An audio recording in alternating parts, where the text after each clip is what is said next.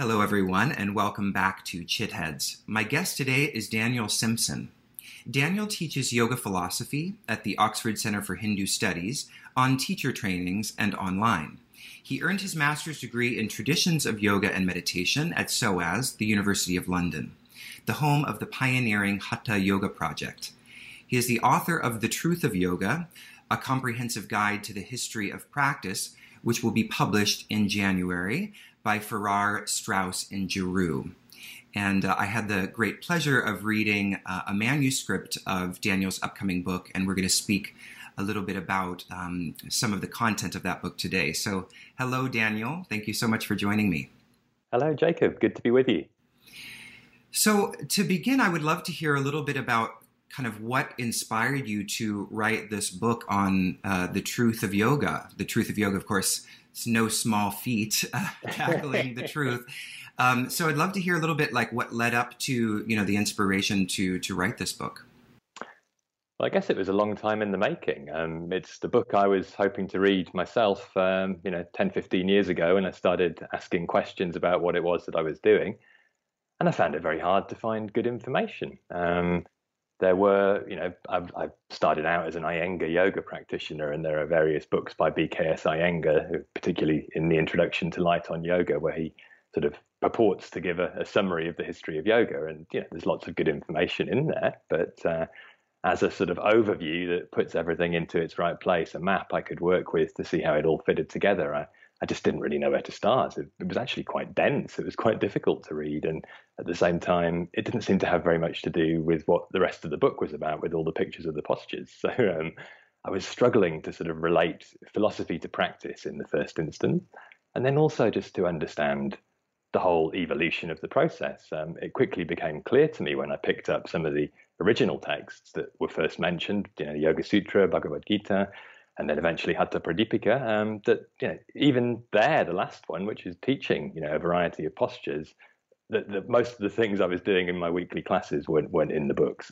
So it seemed obviously yoga had been something else at some point, um, and it had then become what I knew, you know, more recently, it seemed. And uh, that kind of, you know, disillusioned me to a certain extent. I had this this sort of fond image of yogis in caves doing Trikonasana on Himalayan heights. and, uh, Um, I didn't really know what to make of this discovery. So, I, you know, I wanted to find out more, and there, there really wasn't much to hold on to. I wasn't very immersed in the scholarly world then. Um, I had been working as a reporter. Um, I was, uh, you know, transitioning into, into more of a focus on yoga. I actually wound up spending quite a few years in India.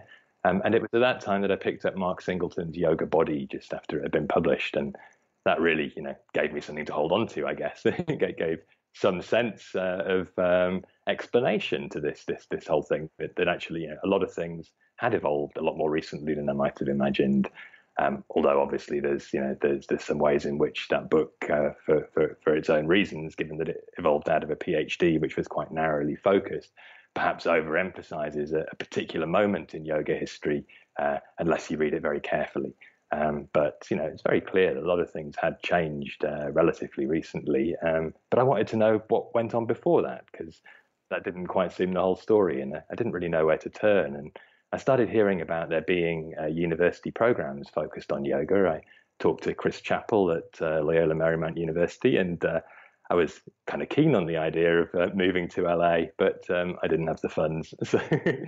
uh, And at SOAS uh, in London, they were starting up uh, you know, the, the second major master's program looking at yoga. And uh, it was just at the time that Jim Mallinson had been hired as a, a Sanskrit lecturer. Uh, it just seemed like, you know, this perfect moment. I could go and spend time with, you know, one of the world experts on the history of yoga, and I'd finally get some clearer answers to these questions that I'd really struggled to, to, to sort of pin down for myself. So I guess, yeah, I mean, I've, I've tried to sum up everything I've learned since then.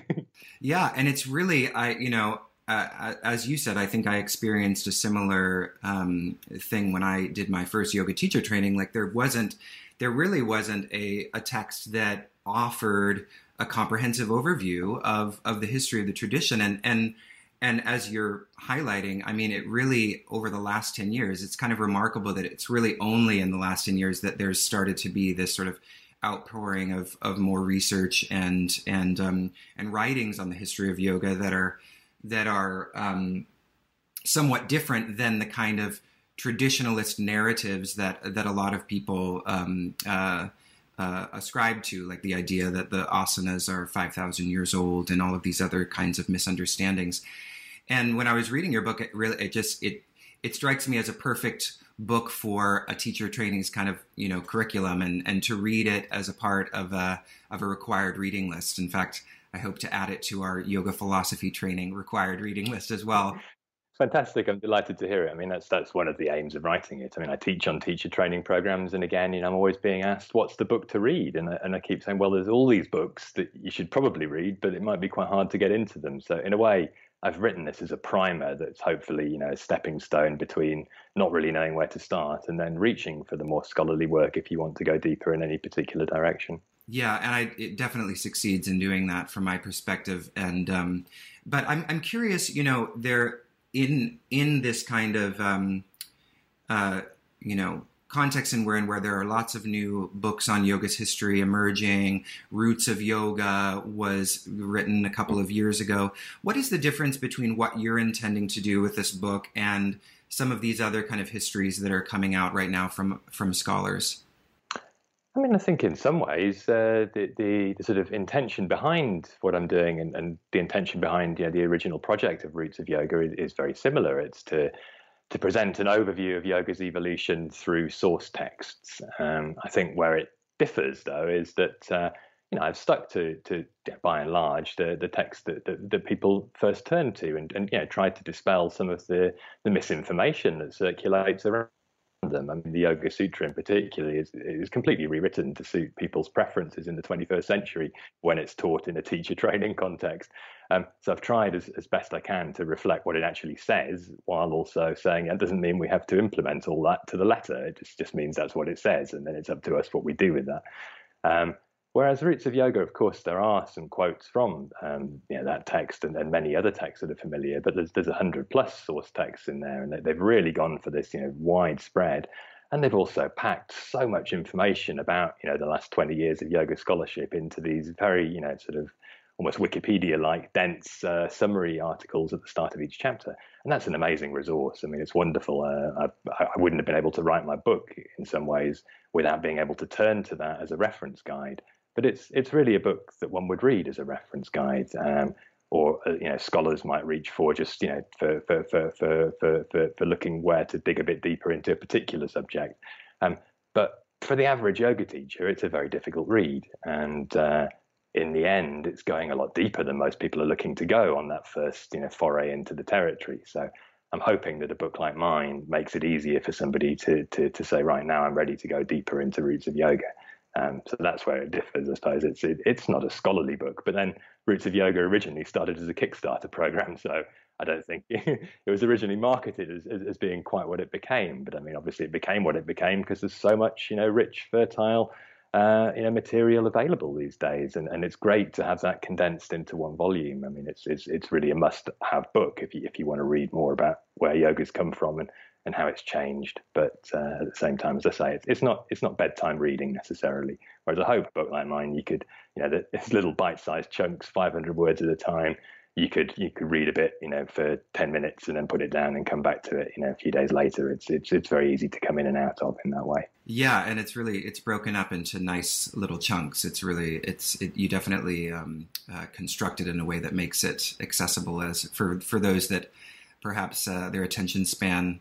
Um, don't go on for, you know, continuous ten thousand word articles or uh, other things that you find in the scholarly world. So one of the things that um, that I appreciate about your book is the the way it's written, as we're describing. It's written for practitioners or for yoga teachers to get a um, to enter into the research. Um, but there's also a sense that I get reading it as a practitioner that I can sort of I can see myself in the text, or I recognize the sort of thread of practice that that connects, you know, the contemporary history to to the the previous eras of history. Um, but then there are, you know, I think one of the things that I've heard from other practitioners with with some of the scholarly work is when they when they read a text like Roots of Yoga, which of course is an incredibly um, rich and useful text for for scholars or for who, people who really want to geek out on the history. But sometimes there is a sense in which um, the practitioner doesn't recognize themselves in the text. It's such that they think, well, well, I'm doing this, and this is what yoga was, so I must be doing something that isn't authentic, and therefore I should just, you know, reject this practice and, you know, move on and do something else. So there, there is this sense that you and I have spoken of before where, where the practitioner's relationship with the scholarship can actually disempower their relationship with the practice. So I'm wondering what you think um, about that um, and, you know, and what kind of the practitioner's relationship should be with with all of this new and emerging scholarship?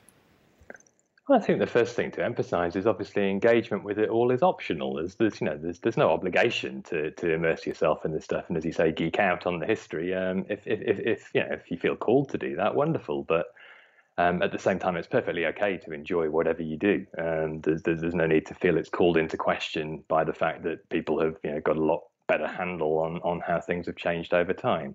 But if, if you know that sparks some curiosity in you, then it's great to be able to dive in and not have it, you know, completely undermine everything that you do. And and I've been through that process. I mean, the master's program for me was, was pretty much that. I'd, I'd been through a phase of getting more and more disillusioned with the approach to asana practice that I'd sort of grown up in in the yoga world, to the point that I, I just sort of jettisoned it. And uh, after that, I'd become a sort of yoga nomad. I didn't didn't really have a a fixed uh, home um, or or a particular lineage or teacher that I, you know, I was I was aligned with. I'd begun my own process of inquiry and exploration, I suppose, which was very healthy. But that coincided with going deeper into this scholarly study and uh, increasingly thinking that you know none of the stories I'd ever heard from anybody were were, were reliable, and in fact that uh, yoga itself was some sort of fraud being perpetrated on on on the masses of the late twentieth and early twenty-first century.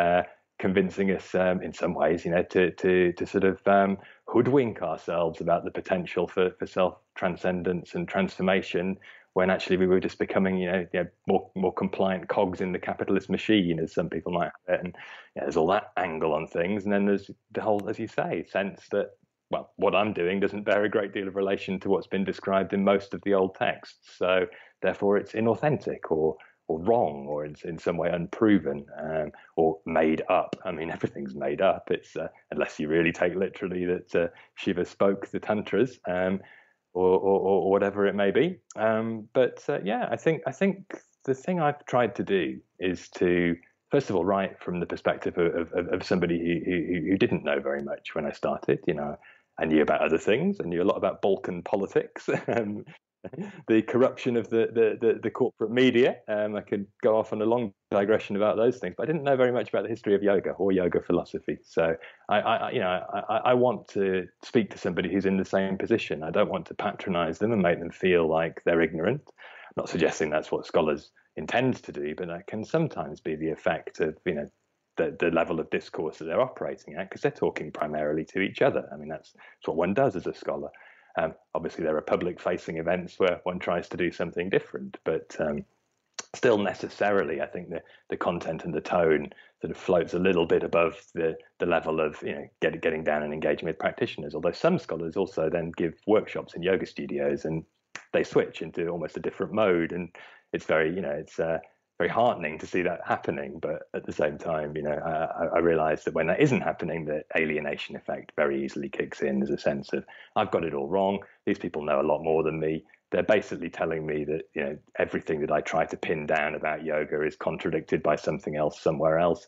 Therefore, it's impossible to say what yoga is, um, apart from to suggest that what you're doing isn't it.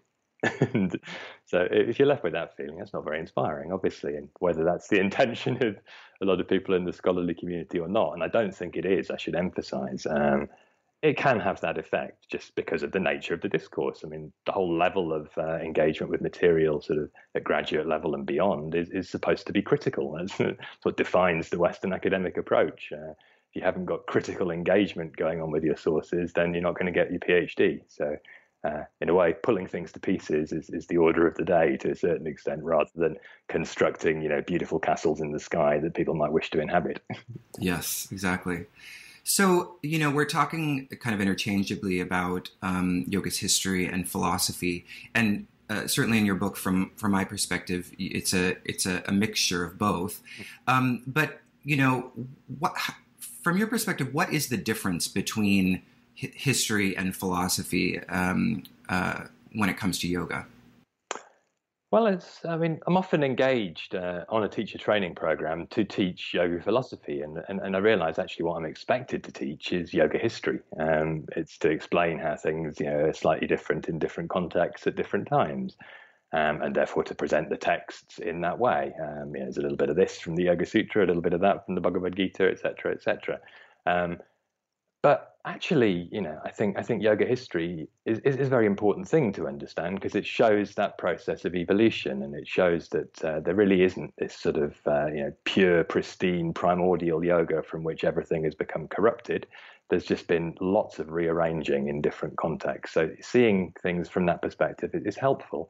But yet, at each stage of the process, the philosophy exists. Um, each each sort of context has a worldview that's uh, put together as a, a means for transcending this, uh, you know, suffering-inducing existence whereby we're lost in our minds, caught up in, you know, all of the ways in which we can compound the misery of being human. Or on the other hand, we can reverse the process and perhaps unwind that. Um, and uh, yeah, there are philosophies around that. There are different approaches to to, to to to to that basic project, which seems to underpin most of the yoga tradition. And uh, therefore, you know, one needs to sort of understand how they work as systems of ideas. Although ultimately, the, the state that they're always pointing towards is beyond the conceptual realm. So, you know, you build this this whole structure like scaffolding to erect a building, and then the scaffolding falls down, and then there's no building. So it's a, it's a very strange process, but at the same time, one does have to have that structure in place. Otherwise, one builds some sort of wonky castle that doesn't stand up and falls over. Um, and I think, you know, that's that's what's very interesting about these traditions. They have uh, you know, very complex and layered uh, philosophies that, that again aren't very well represented in, in, in a Western context, because they've been reduced to a sort of very surface level engagement with them. Uh, I mean, the classic example for me is, is people thinking that Patanjali's yoga is all about eight limbs, rather than, you know, it's, it's a very practical method, but it's not really got eight parts. Um, it's got really one part, uh, and then the part that's beyond that. You know, focus on an object till you don't need an object to focus on, and that's Patanjali's yoga. But then there's a whole system of philosophy that explains how that works and why you would engage in it, and what you have to do in order to, you know, not be drawn away from that object by all these other objects that are distracting you. Um, and so I think, you know, it's, it's, it's impossible to engage with if you don't understand the philosophical context as well. But that philosophical context has got nothing to do with eight parts. uh, the eight-part bit seems to be the link with lots of other philosophies. You know, the Buddha's system has eight parts. There are other eight-part systems dotted through texts. There's medical texts that have eight parts. It seems to be a sort of metaphor for systems that help. Um, so, yeah, I think that's that's sort of one way in which philosophy can get misrepresented in, in a not very empowering way. Um, it's very empowering to realise that the basic message of Patanjali's first sutra, the commentary that goes with it, says samadhi is there. It's in the background. What we have to do is learn to get out of the way, and then problem solved, uh, rather than some sort of contorted process of trying to still the mind, which, you know, basically can set you at war with yourself. That's not the aim of the system at all. Um, and that, that's all to do with this, you know, philosophical basis on which it's constructed, as well as, you know, the practical orientation of meditation. Um, but again, it's being taught in a modern postural yoga context, where people are trying to sort of understand that, you know, making shapes is somehow the third rung on the ladder, and it will eventually lead to the top of the stairway to heaven, and everything's great. Um, and it's, it's, it doesn't really work that way. So you have to see the philosophy for what it is in order to make sense of the practice that's being outlined in the text. And again, I've, you know, I've tried to simplify that to the extent that it's accessible without doing away with the complexity that's kind of necessarily part of it. Mm, mm. So I love that we're kind of pointing out, or you're pointing out, um, some kind of common misunderstandings. You're talking about the eight limbs being an example. Um, can you share maybe, you know, another couple uh, examples of, you know, in the current yoga environment, things that are like radically misunderstood, and and how in your book you outline the alternative? Well, I don't wish to give the impression that it's, you know, it's a wholesale debunking job. It's not that I've got the truth and everyone's got it wrong. I mean, it's very much not that way. It's, it's, it's uh, as I say, and as you've already drawn attention to, I mean, the, you know, the first truth really here is that there isn't a single truth. There are many different systems approaching things in different ways. Um, But uh, what tends to happen is they all get jumbled together. Um, so you know, modern yoga isn't just exclusive to the West by any means. I mean, that's what I encountered when I tried to make sense of what B K S Iyengar is doing in a lot of his books, for example. Um, the Indian, you know, sort of modern tradition of teaching is is to to, to sort of pull it all from, from this sort of you know, timeless yoga tradition and suggest it's all it's all somehow congruent. Um, And the first thing that strikes me as an example of how it isn't is the idea that yoga means union. Um, I mean, technically, it comes from a Sanskrit root that does have uh, an implication of joining things together as one of its meanings. Another of its meanings, though, is a, a process of concentration, which is what Patanjali is talking about. Patanjali's system isn't talking about union at all. In fact, it very explicitly says in the second chapter that union is the problem that yoga exists to resolve. Um, so the, the solution is disconnection, disjunction, V-yoga, uh, to, to solve the problem of Samyoga. Um, and because we're all entangled in the world, we're lost. If we can disentangle ourselves and separate radically from all material things, including the body and the mind, there's some hope. And that isn't about union in any way, shape or form. However, over the years, many of the commentators on the Yoga Sutra were scholars of Vedanta and uh, particularly Advaita Vedanta, talking about, you know, the oneness. So somehow this uh, this distinction has been collapsed over time to the point where it doesn't seem to really exist in modern yoga circles, um, to the point even people talk about, you know, yoga is the union of Purusha and Prakriti, which is the exact opposite of what Patanjali is trying to explain. Yeah. So I think that's one example, but um, I mean, yeah, it's just an idea. It doesn't really affect what people do necessarily. Um, on a practical level, I think one thing that's, that's very striking, and again, I'm far from the first to observe this, is, is uh, you know, the way in which people relate to the idea of chakras and the whole idea of this uh, yogic body. Um, chakras seem to have become a metaphor for the existence of their big, you know, so, so, so some subtler approach to embodiment that can't necessarily be found by dissect, dissecting corpses. And invested with all these inherent properties that we're supposed to somehow, you know, access through through a yoga practice, align, uh, and through that alignment somehow, you know, harmonize, purify, cleanse, whatever the whatever the word might be. They were focal points for meditation in their original presentation, and um, you know, they're very rich in the way that they're presented, and they're very different as well. There aren't just this sort of the six with the one above the head that we're familiar with in, you know, most modern yoga contexts. And they certainly don't have rainbow-like colors or associations with endocrine glands or suits of the tarot or whatever it might be. And, and, and instead, they're, they're places in which, you know, particular energies are installed through a conscious, uh, internalized visualization process. Um, and that's the origin. But they've become something else now. They've morphed with New Age thinking and all sorts of Western psychological priorities uh, in very recent times, much more recently than a lot of asanas have been invented. And uh, people are now, you know, giving countless workshops on what chakras will do for you. And, and obviously, you know, if you if you enter them with a certain mindset, thinking that way, you might well experience that in your body. I mean, the mind and the body are connected very powerfully. I mean, that's what chakras were originally for, visualization projects. So if you go in there expecting to light them all up and, you know, unblock your throat chakra, fantastic, you probably will. Yeah, but that may then be a placebo effect. And I think one of the sort of great unexplored areas about yoga, when people like to talk about it scientifically, is the extent to which we're conducting this sort of experiment on ourselves that is a little bit, you know, sort of... Um, not really sort of, uh, it's magical in a way, but it's it's transformative according to a certain script. And that, that was the way it was presented in origin, you know, originally in the tantras that had a huge influence on physical practice. And um, you're, you're, you're almost sort of tattooing your body with these deity energies to the point that they sort of permeate it and make it something else.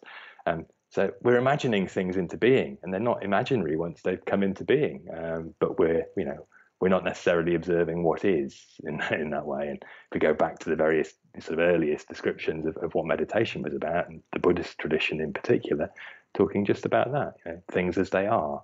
Um, I think yoga, when it gets into the realm of transforming the body and, and transforming our embodiment, um, is, is, you know, it, it, it, it shifted away just from observing things as they are and, and imagining how they could be and making them real. And it's only a short step from there to The Secret and manifesting and all sorts of other new age things. So it's very easy to see how everything gets jumbled together, and it's suggested that that's what Patanjali teaches. But uh, I think, I guess what I'm really trying to emphasize is that it's interesting to see how things come from different places. It's interesting to see how they get combined. Um, that's not to say that people who combine them are wrong or, or, or misleading everybody necessarily, or, although I think it is helpful to go back to the original sources, see how they're you know, presenting the same information. Um, but it's to acknowledge that, that, that that's, that's what the tradition itself has been doing, you know, in all of its process of evolution, is just to take things from different places, combine them together, act as if it was always that way and that there's no distinction. Um, and if we're wanting to make more sense of those systems, though, it's useful to see, you know, what's this bit, what's that bit, and then perhaps if I want to go deeper down into you know, that particular silo, then I know what comes from that philosophy rather than a different one. Otherwise, in the end, we're just sort of you know making these these these strange drawings in, in our minds that maybe have some connection to the way things have been done, maybe don't. But again, I don't wish to invalidate that. If people find that useful, that's that, that's totally fine. But if they're interested in, in, in you know, what connection that has to the way things have been done in the past, then perhaps seeing you know parallels and also distinctions is important, rather than just assuming it's it's all one bundle. Yeah, uh, yeah. I'm glad I'm glad you're pointing this out about how you know traditions um, can emerge anew at, at the intersection of, of different traditions. And I think with the, the, I'm glad you talked about the chakras, because the chakras are, I think, an example where a kind of a whole sort of new age, you know, kind of East-West um, kind of um, uh, integration of, of, of things happened. And now there's this whole, you know, narrative around blocking and balancing and all of that stuff. And, and for some people it's been effective. Um, but but then there's also this issue of then people misunderstanding that as sort of the original utility, the original meaning of the chakras. When, as you were you when, as you were saying, um, they really were visualization devices, meditation devices.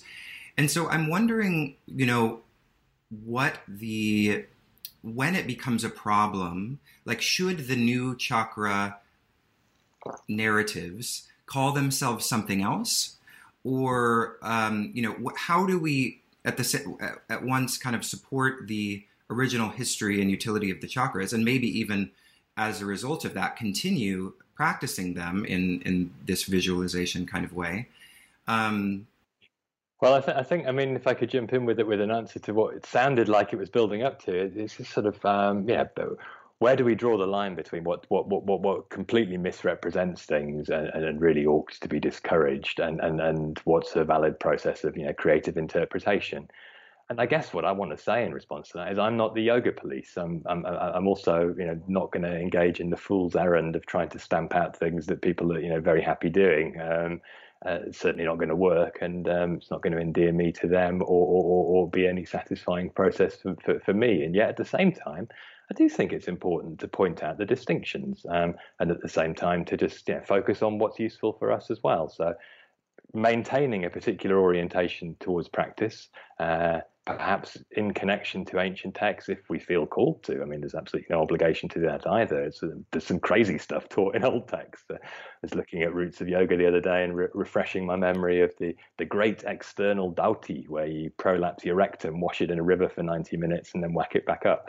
Um, so, not not what I'm going to do before my morning morning asana, um, but still, um, you know, th- th- th- there is validity to, to, to trying to understand what what, what what what has a connection to tradition. There's also validity to teaching that and preserving it. And again, another priority I suppose I've had in, in, in the book is to try and show what is traditional in these different contexts, uh, without trying to say that thou shalt then do it this way. More just, if you want to find connection points to tradition, here are some. Here are the references to go and read it for yourself. Pick your own translation, it's fine. But go to the texts and use that as the springboard. Um, but we can't stop other people doing another thing. they're, they're just going to do it anyway. Um, I don't really want to live in the kind of world where where where, where, where one is outlawed, banned, jailed from, from the world of yoga and no longer allowed to practice um, if, if you're doing it a different way. I just don't really necessarily want to do that myself, um, or be engaged in promoting it. So instead I've tried to write a book that promotes what I've found useful, which is going back to the original text and, and as I say, weighing things up, seeing that some things some things need reinterpreting. I mean, for a start, I'm I'm not I'm not looking to escape from from rebirth as my number one priority in my yoga practice. I came to yoga as somebody who was, I guess, you know, I was anxious and depressed. I, I'd burned myself out as a as a correspondent living in weird parts of the world. Um, And I just needed something that would ground me and, and, and make me feel a bit more content to be in my body. And, and, and I found it through asana practice. And that's, there's no harm in that. I think that's perfectly fine. And also, you know, using creative new age ways of, of exploring how to enjoy being embodied and connected to each other. That, that's totally fine. But the original point I think you were building up towards was, should we change the name if it goes too far away from the original source? And, you know, I think there is a case for that. But again, I can't go around telling other people to do it. I'm not going to hold up placards outside their yoga studios going, inside are people who are debasing yoga, culturally appropriating it. Uh, I just don't think that discourse takes anybody anywhere. It's it's a way of empowering authoritarians, to be honest. I don't think it does much for liberation. Yeah. Um, so I want to come back to that topic in a bit. But before we do that, I, I've been meaning to circle back to, you know, the eras of yoga's history that you discuss in hmm. the book. And I'd like to just walk through each period and just kind of get a brief overview of of what the sure. defining features are of these particular eras and, and, and, you know, why this classification, or as a result of seeing the defining features, then we can maybe further understand the classification. And the classification is, you, in your book, early yoga, classical yoga, hatha yoga, and modern yoga. So can you talk a little bit about each of these periods? Hmm. Well, I guess, I mean, I've approached it backwards in a way. I mean, modern yoga is what I grew up in. It's what's around us. And um, when I went to study at SOAS, I think what I was looking for was was a program that would start with modern yoga and work backwards from there and explain how things, you know, evolved to this point. Instead, what I got was... Uh, you know, a, an acknowledged expert on Vedic history constantly wagging his finger at a room full of fluffy-headed yoga teachers trying to say, there's no yoga in the Vedas. And, and you know, to, to, to, to a certain extent, he's right. But um, at the same time, there are still, you know, the, the earliest seeds uh, on which texts such as the Upanishads will, will, will build a whole philosophy that is now, you know, the way in which yoga is said to mean union. Uh, they're found in those early texts, um, and there are ideas that influence ascetics that, that come from the Vedic sacrificial tradition, even if this this, this other tradition of uh, renunci- renunciate movements uh, was beyond that world. So I think I think you know, the Vedas really are the earliest source document that we have access to. Um, so that's that's really the sort of anchor point for that chapter, and Vedas and Upanishads, which is sort of the last part of the Vedas, to say that's that's where a lot of ideas that influence yoga uh, come from. Um, there is, of course, the question of what came before that, to which we have really no possible possibility of finding an answer. Um, I mean, there are fragments of evidence uh, that, that, that, that people have made a lot out of, considering how small those fragments are, like the, the seals from the Indus Valley civilization. Um, but I think we have to acknowledge that, you know, making any sense of those requires us to read things into into our interpretation from much later in history that just aren't found in the evidence from that time. So I don't think we can say with any confidence that yoga is much older than, you know, two and a half thousand years based on what's in text. I would say, of course, that it's entirely possible that it's many, many years older than that, but we can't find any proof because there aren't sources that say definitively, here's a thing called yoga, uh, this is what it consists of, um, and uh, this is how you go about uh, engaging with it. Uh, whereas we do find that in the Upanishads, uh, particularly the Katha Upanishad, probably the earliest sort of definition of yoga. You also find descriptions of people engaged in these ascetic practices um, from outsiders, such as Alexander the Great's uh, invading army. Um, also from the Buddha, who talks about, you know, dabbling in some of the more extreme practices of yoga before choosing his middle way. Um, so there's all that sort of evidence in the early period of the roots of yoga, really. But it's very, very hard to say, you know, how far back in time they go. But it is quite clear that once once we've got definitions of yoga as a thing, systems start to construct themselves on that.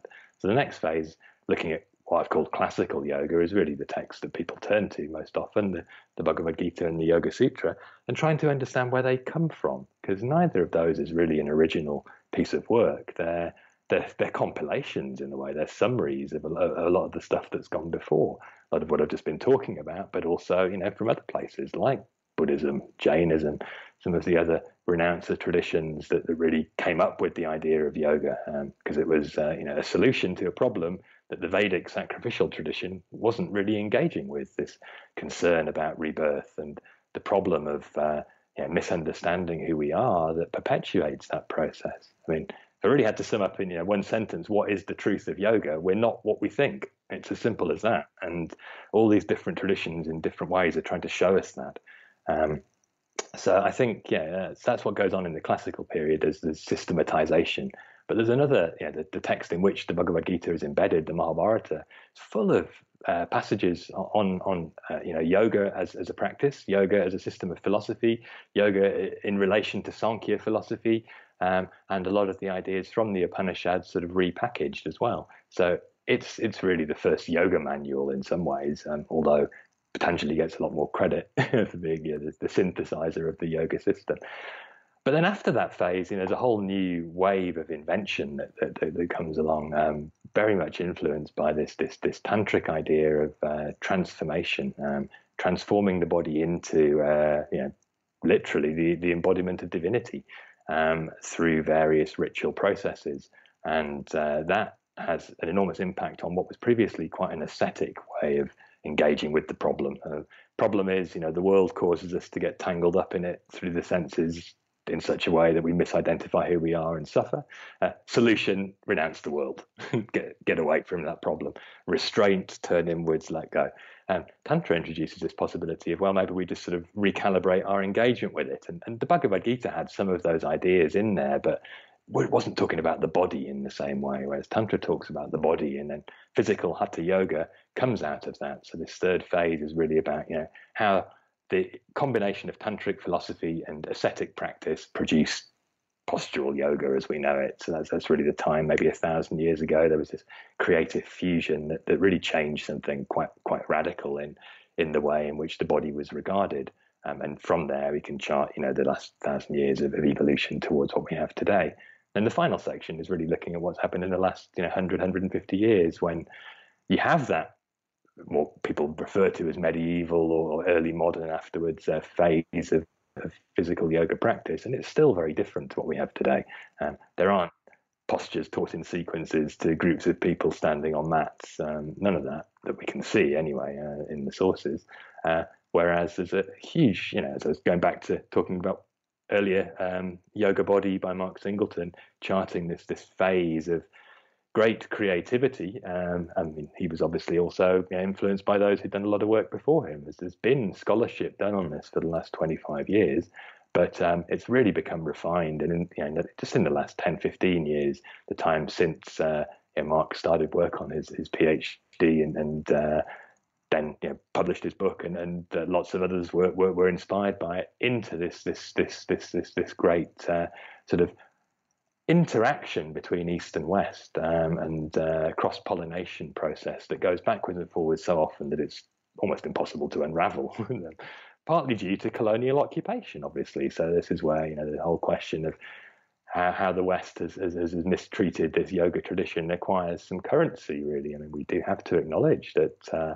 the globalization of yoga is partly a, you know, a, a factor of, of British imperialism and uh, the, the, the, the sort of cross-cultural exchange that took place in that context, um, and so that influenced in a way some of the, the processes that made yoga more physical, more about you know developing the body, bodybuilding almost in some ways, and that gave us vinyasa flow and other such things that are much more familiar. So the, the last chapter looks at all those things in you know hopefully in accessible ways, and then right up to the present, the Yeah, the cultural appropriation of yoga by you know, Hindu nationalist politicians. Um, they've decided to, to to to to see in yoga and its global popularity a great opportunity for a bit of soft power projection and uh, you know, a bit of reinvention of, of, of historical facts. To be honest, um, you know, to to try and present a story that aligns with a worldview that uh, that makes India a you know, land of the Hindus and uh, a not very welcoming place quite often for for minorities.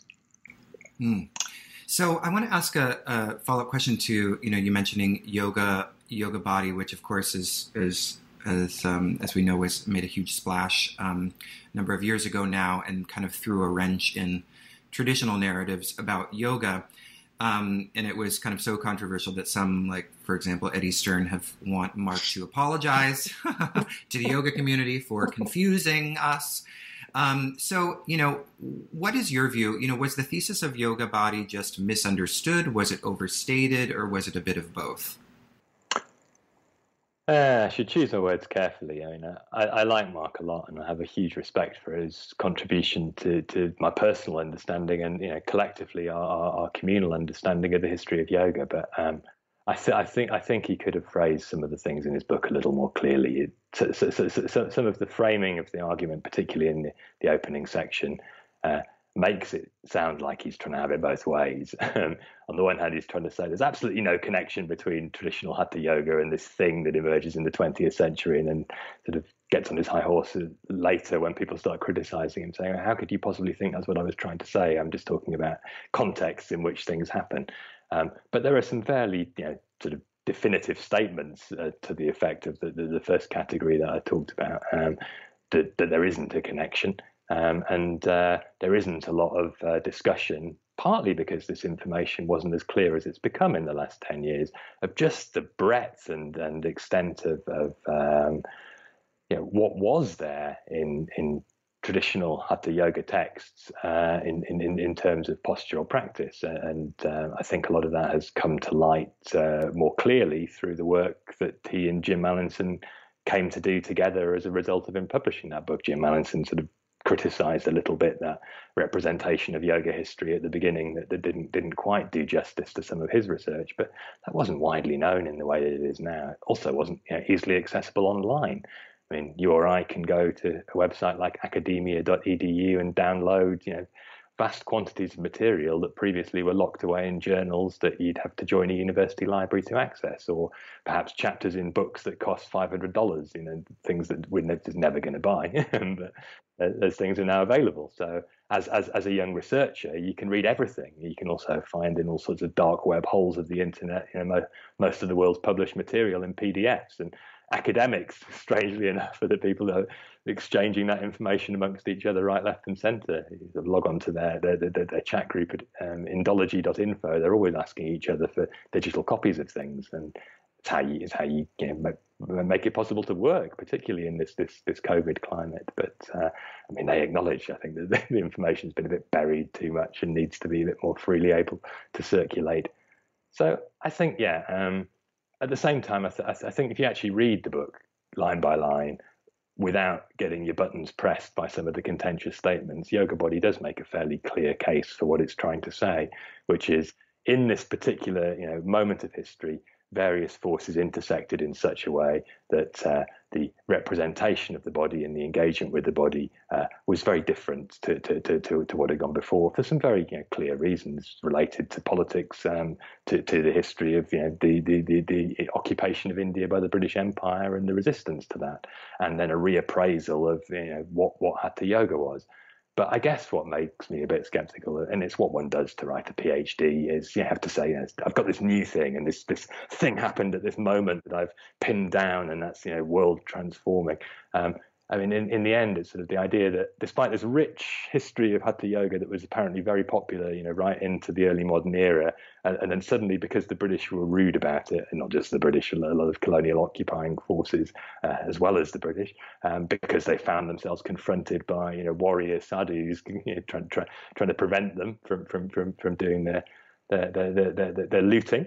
Um, They like to say, you know, all these Hindu holy men, they're a bit weird, you know, they're, they're, they're, they're, they're charlatans and beggars and whatnot. And, and so Yoga Body starts with this presentation that physical yoga is outlawed and Vivekananda's rude about it. And, and therefore, you know, suddenly within twenty years, it's rehabilitated. And that's this thing that he's going to focus on. But was it that outlawed? Was it that rehabilitated? Or it's a period of a shift, absolutely and unquestionably. But uh, it can't also have been this rich source of all the material that the Hatha Yoga Project's been studying for, for the, you know, the last five years, uh, if at the same time that all that went underground. Um, I think inevitably one focuses on areas of discourse, and there was a discourse in which it was marginalized and later became rehabilitated. Um, But maybe throughout that period, there were yogis in caves doing what they'd been doing.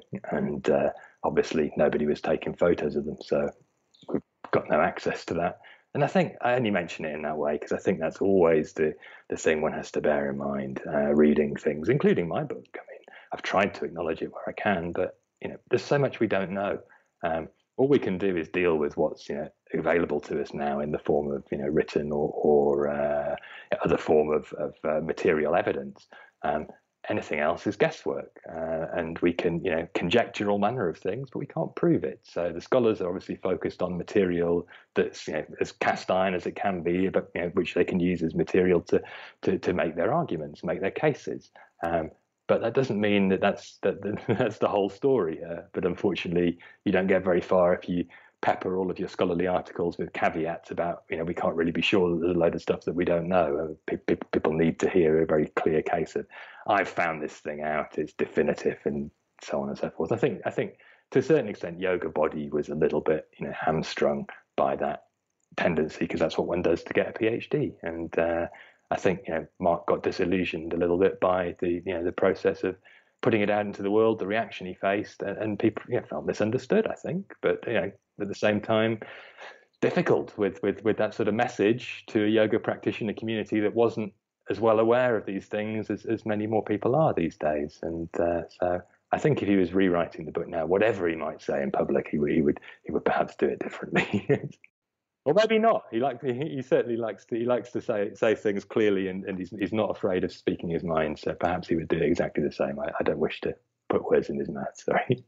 No, yeah. Well, maybe we'll ask him next time we get an opportunity to interview him. um, so in the years since Yoga Body, you know, I feel like the public um, discussion around yoga has gotten even more heated um, with, uh, you know, you're mentioning how you would not ever wish to be uh, the yoga police. However, there are quite a few people out there today who are very content to be, to position themselves as the yoga police. Um, particularly around um, claims about the authenticity of yoga, the truth of yoga, um, and uh, and and questions around cultural appropriation.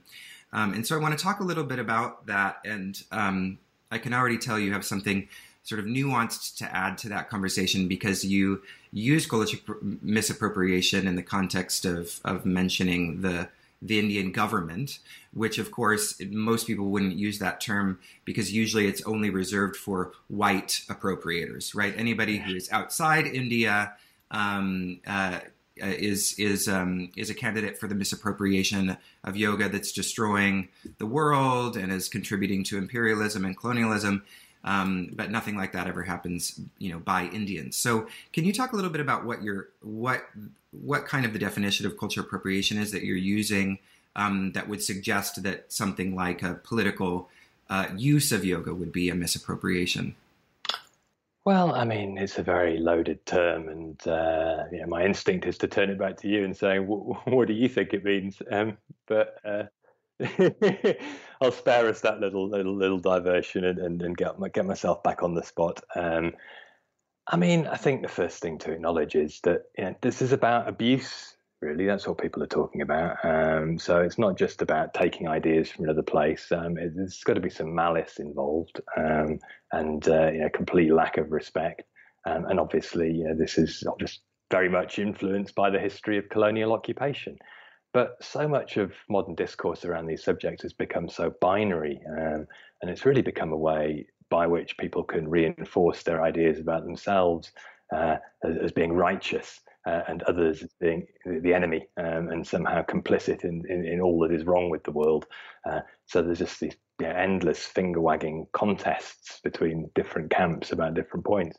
But if it really comes down to exploitation, I think, which is really the word that's, that's, that's sort of at the core of it all. I mean, you know, the British exploited India without doubt, looted its, its resources. Um, so if there's some sort of echo of that in the way that, that, that yoga has been commoditized and, and globalized, um, I can see why that will annoy people. Um, so one has to be a little bit mindful of that, tread a little bit sensitively, uh, and uh, not act like we're the sort of guardians of this stuff, like as if we're sort of the uh, the trustees of the British Museum saying you can't have your, you know, Parthenon marbles back. It's uh, it, it, we, we, we, we've inherited something. It's come from somewhere else. We've got to, you know, we're guests in, in that culture in a way, if we're if we're trying to immerse ourselves in the traditions of yoga. Um, but at the same time, there's enormous disrespect and exploitation taking place in India with relation to yoga. I mean, the most striking example to me is is uh, perhaps, you know, the the world's most famous yogi, although he's perhaps less famous in the West, um, Ramdev in India, uh, made himself a, a like Donald Trump star through reality T V, um, got a lot of political influence, um, and he's built this enormous business, uh, which was originally you know, sort of Ayurvedic goods, but it's now you know, anything that you can sell, really, you know, toothpaste, jeans, um, and he called it Patanjali. And if you stick Patanjali into Google Images, all you get is his products. You don't, you don't have anything to do with the Yoga Sutra. So, I mean, if that isn't cultural appropriation, I don't know what is, to be honest. But again, you're never really going to hear that in the same way uh, as you'll hear where white people um, you know, being maligned for what they may or may not have done to, to, to the nobility of, of, of the tradition. And, and often that's coming from a quite, you know, sort of dogmatic interpretation of the world, uh, yeah, from a Hindu perspective, whether the people who are making those points are Indian or Western. In fact, some of the shrillest uh, denouncers of white people for their, their their cultural appropriation sins are other white people um, who are trying to portray themselves as holier than thou. It is always a always a messy messy world to get into, um, and I don't think it's very easy to draw the line. I think it's also yeah, at the same time important to acknowledge that some things clearly go beyond the line, but they're not exclusive to white Western yoga teachers. Yeah, good point. Yeah, and I, I I appreciate you mentioning and really kind of pointing to the exploitation as being kind of the essence of, of, of the issue when there is when there are issues around cultural misappropriation. I kind of wonder if cultural exploitation might be a better term, um, just because you know it, it, it seems like it's hard to um, imagine a world in which some form of appropriation doesn't happen. I mean, people steal from each other all the time, consciously and unconsciously. And, and as we were saying, you know, new modes of thought, new traditions, new uh, schools of thinking often um, emerge at the intersection of, of, you know, two traditions that have sort of been brought together. And, and, and, and I think, you know, that in some sense, to imagine that that would ever stop taking place is a bit naive, you know? And so what we can do is really, uh, you know, as you're suggesting, kind of um, attend to the manner in which those movements are exploiting individuals um, or exploiting different traditions or cultures and um, and and kind of tease that out from um, the instance, instances where respectfully um, there's a kind of uh, integration of, of different schools of thought or traditions. I mean, but let's be honest, you know, I'm, I'm, a, I'm a white guy living in England. I'm a householder. I, I, I wasn't raised as a Hindu. I might, I might work for an institution with, with the word Hindu in, in the title, but I, you know, I don't even really consider myself a Hindu. I don't even know that one can become a Hindu. I mean, the term originally relates to inhabitants of a geographical area. Um, so at the same time, I think, you know, it's possible to be respectful and, um, I think, you know, we've been bequeathed something of great value by another culture. And uh, if we're going to, as we inevitably must, given that we're in a different context, reinterpret things, um, to do so, you know, with with with with, with due respect for, for, for the fact that, um, you know, we've we've taken something and done something else with it. Just simply by acknowledging that would would be, you know, a, a big step towards defusing some of those arguments. But at the same time, as I was trying to emphasize, I think the reason the arguments exist is because people are looking to pick fights and they're looking to advance other agendas under the guise of this, you know, wonderful purification project. And I think, as you rightly say, the term cultural appropriation is, I mean, it's it's completely meaningless to me, to be honest. It's just it's just become another stick people hit each other over the head with. I don't I don't think it necessarily has a, a easily defined meaning. Um, but if we're going to try and avoid being crass, disrespectful, um, exploitative, I mean, those are clearly, you know, in line with the principles of what what people wish to talk about these days as Sanatana Dharma. That's represented in the Mahabharata as respect for all beings, love for all beings. If we're motivated by that, that's going to defuse the tendency to to rip rip each other off and, and be mean to each other. So if we're if we're not if we're not motivated by that at our heart's level, then hopefully not too much of this stuff that bothers people will manifest. But people will still be flogging workshops with all sorts of slogans. And so, you know, what we're going to do, if somebody wants to go out after, you know, capitalist yoga in the West, they'll always find a reason to. Yeah, absolutely. All right. So I want to end with a slightly obnoxious question for you, Daniel. um, you know, so of course, your book is called The Truth of Yoga, which I know was partly um, uh, at the bequest of your publisher. Um But, you know, part of what seems to be emerging from our conversation is this, the takeaway that there is no true yoga, Um, mm. But many people, you know, might take this as an observation that disempowers their connection to their practice, kind of like how we were discussing before.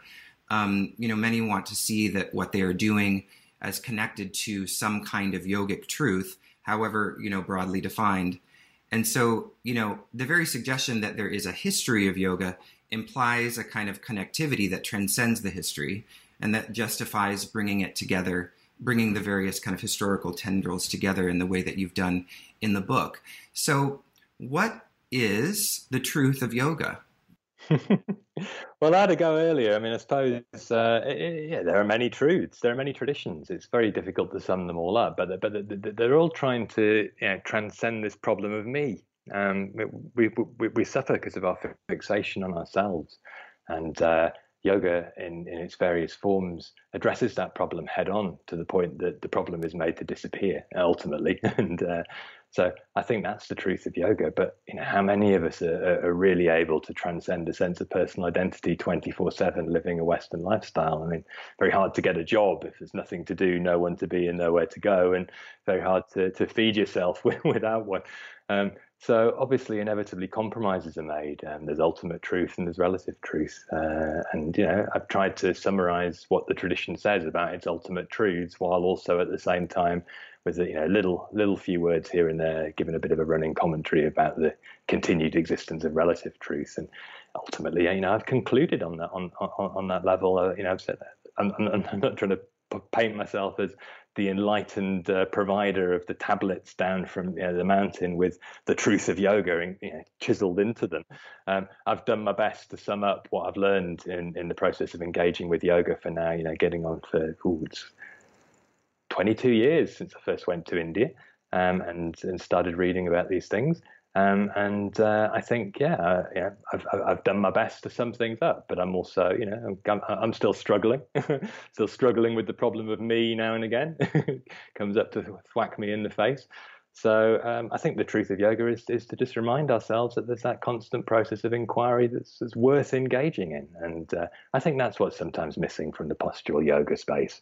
Uh, it, it's not just about the body. It's not just about the feel good. It's, it's about, it's about looking a bit more deeply into the, the nature of things, particularly that behind the eyeballs. Mm, mm, excellent.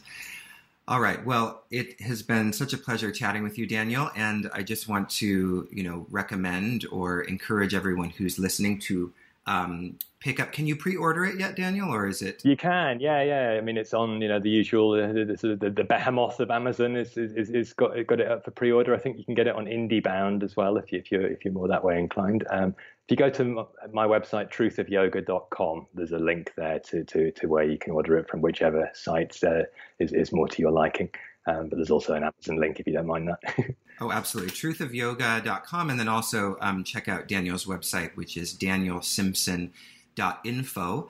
Um, I also didn't mention that Daniel is also on faculty with us at Embodied Philosophy. He teaches portions of our yoga philosophy online training, which just recently started um, in September.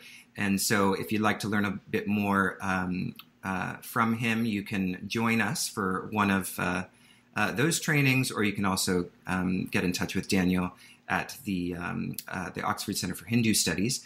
Daniel, is there anything else that you want to share about what's coming up for you? Any workshops, anything you'd like to uh, let the audience know about? Oh, I guess it depends when this is going out. There's a, um, there's a, there's a workshop I'm doing online um, in Newcastle in the northeast of England, but thanks to the pandemic, it's globally streamed. It might be a bit early if you're on the west coast of America, but on, on yoga in the Bhagavad Gita from a very practical point of view of, of just actually, you know, what does it mean to, to live in the world with a yogic perspective? And that's coming up, I think, the fourteenth of November. But really, uh, keeping an eye out for, for the book coming out. I'll have a lot more, you know, uh, things that I'm putting out into the world around around January. So, uh, yeah, if you have a look at my website, there'll be lots on there in the next few weeks, next few months. Excellent. Well, definitely pick up uh, The Truth of Yoga, A Comprehensive Guide to the History of Practice. And again, that will be published in January. Thank you so much, Daniel. It's been such a pleasure. Thank you, Jacob. No, pleasure to chat to you too. Thanks for such great questions.